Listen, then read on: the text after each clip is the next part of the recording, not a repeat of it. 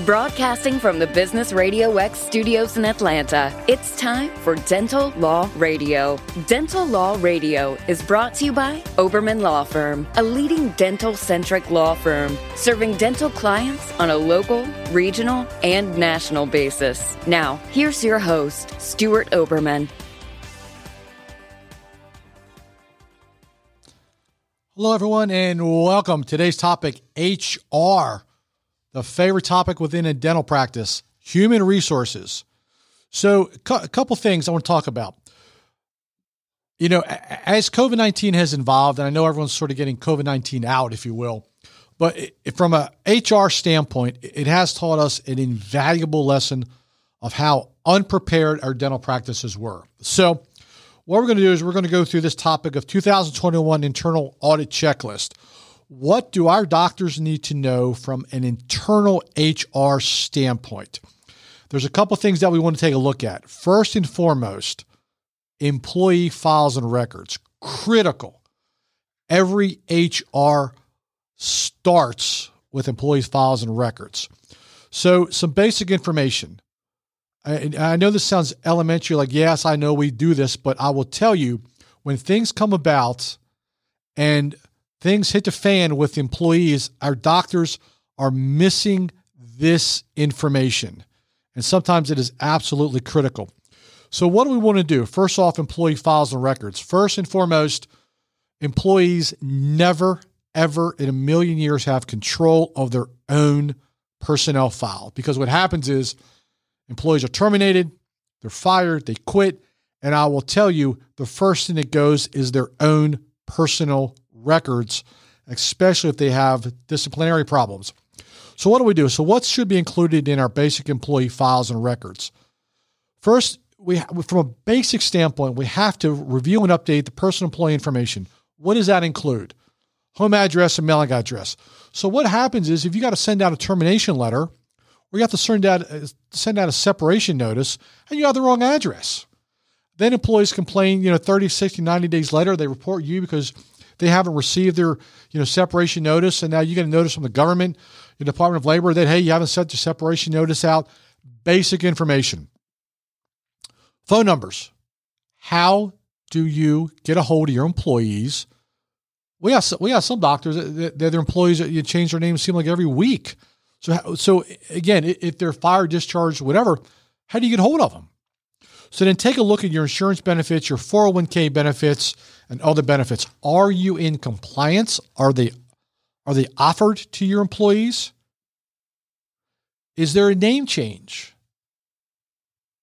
We were doing an estate planning the other day, and a particular client didn't realize that she doesn't know if the Social Security Administration ever changed her legal name. So we did a will based upon her maiden name, and she's been married for 20 years. And we and our client couldn't tell us what was on file for her legal name. So those are the simple things that you know we need to take a look at. Emergency contacts. What are you going to do? Who are you going to call? If one of your employees has a stroke in the office, has a medical issue, who are you going to call? Dependent information, children, basic file information. Is this elementary? Yes. Well, I've got all this information, but you're going to be surprised of what you don't have should this case arise. So, HR. HR starts, I, I can't stress this enough. Every HR has to start with a foundation, which is your employee manual. I talk about this all the time. I talk about it from years. And it's amazing to me that our doctor manuals are 15, 20 years old. They're put together because, you know, the, the practice that they purchased 15 years ago, all they did was change the name. They borrowed it from a friend. They got it online on the internet and they paid, you know, a couple thousand dollars for something that's, you know, 25 pages. So the HR is absolutely critical. One thing you have to do in today's world is confirm that your manual is up to date federal and state law. We get calls all the time. The office manager will say, I've been working on this manual for six months. I need help. Can you put it together? And we say within 10 to 14 days, you'll have it. It'll be up to date. It'll be in compliance. So if you if you're working on putting a manual together for six months to a year, how in the world is your office manager keeping up to date as to what's going on? The answer is they're not. So another important issue is dress code. Do you have a dress code policy? Is it defined and acceptable? How do you address tattoos? How do you address non traditional hair colors? How do you address body piercings? What's going to happen if you tell that one individual, well, you can't do this, you can't do that, you can't wear this, you can't have that, now you've singled out an employee. Now we got all kind of problems. Where if we have an employee manual, it's across the board. Everyone has to comply with it. And if they don't, then they've got a problem and that's something you need to address. Or what happens if they choose to one day violate it and you have no company policy? How do you handle that? Do you have a cell phone policy? I know we talked about this on a previous podcast. What happens if you have data on your cell phone that needs to be destroyed? Can you say whether or not your employees are actually taking pictures of you on their phone that are eventually going to be published? Or are they recording your conversations? What's the policy?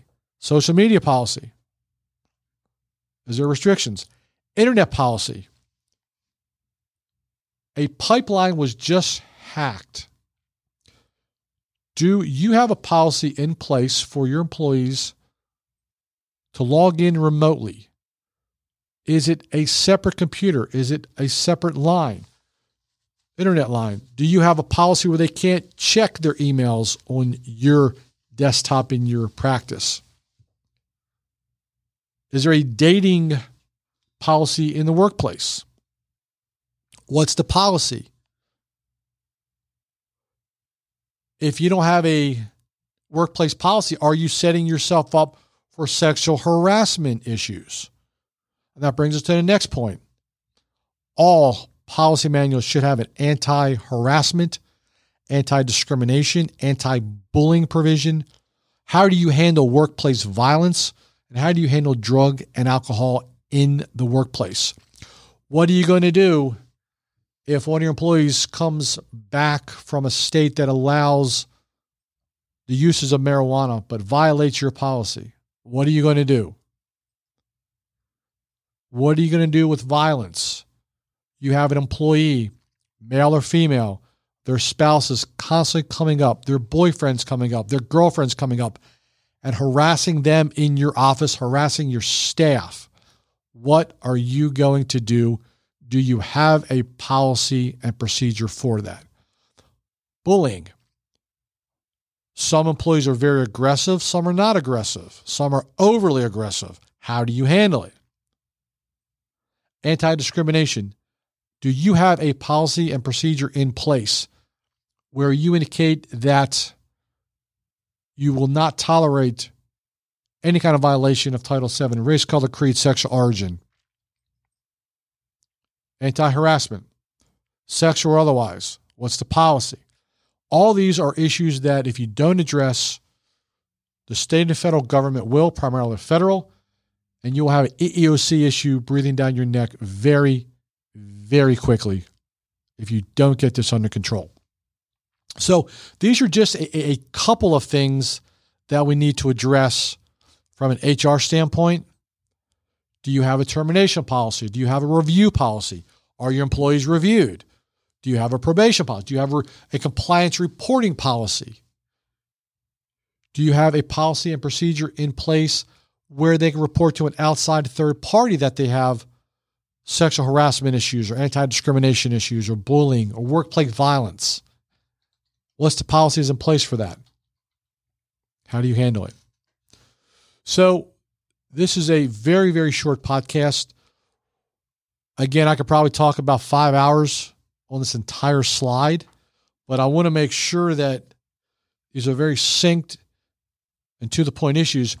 These issues do not involve changing the world of a massive overhaul in your practice. These are very very simple issues that, if addressed and addressed properly, you will save yourself, your staff, a lot of headaches down the road. So, HR, you got to know about it. You got to appoint someone to oversee this. You cannot do it, should not do it. You should be reviewing your policies and procedures at least monthly, implementing any change, any security issues that you need. Do you have a policy in place if you are hacked? What do you do? How do you do it? How do you respond? Who are the people you're going to call? So, again, HR, huge issue, huge concern. COVID 19 sort of brought all this out into the forefront. But these are very, very specific things that we need to take a look at. So, if anyone has any questions, concerns, please feel free to give us a call. Oberman Law Firm. My name is Stuart Oberman. 770-554-1400 or send me an email. Love to hear from you. Stuart, S-T-U-A-R-T at obermanlaw.com. Thank you again. And uh, we still appreciate you listening to our podcast. And I wish everyone to have a fantastic day. Take care.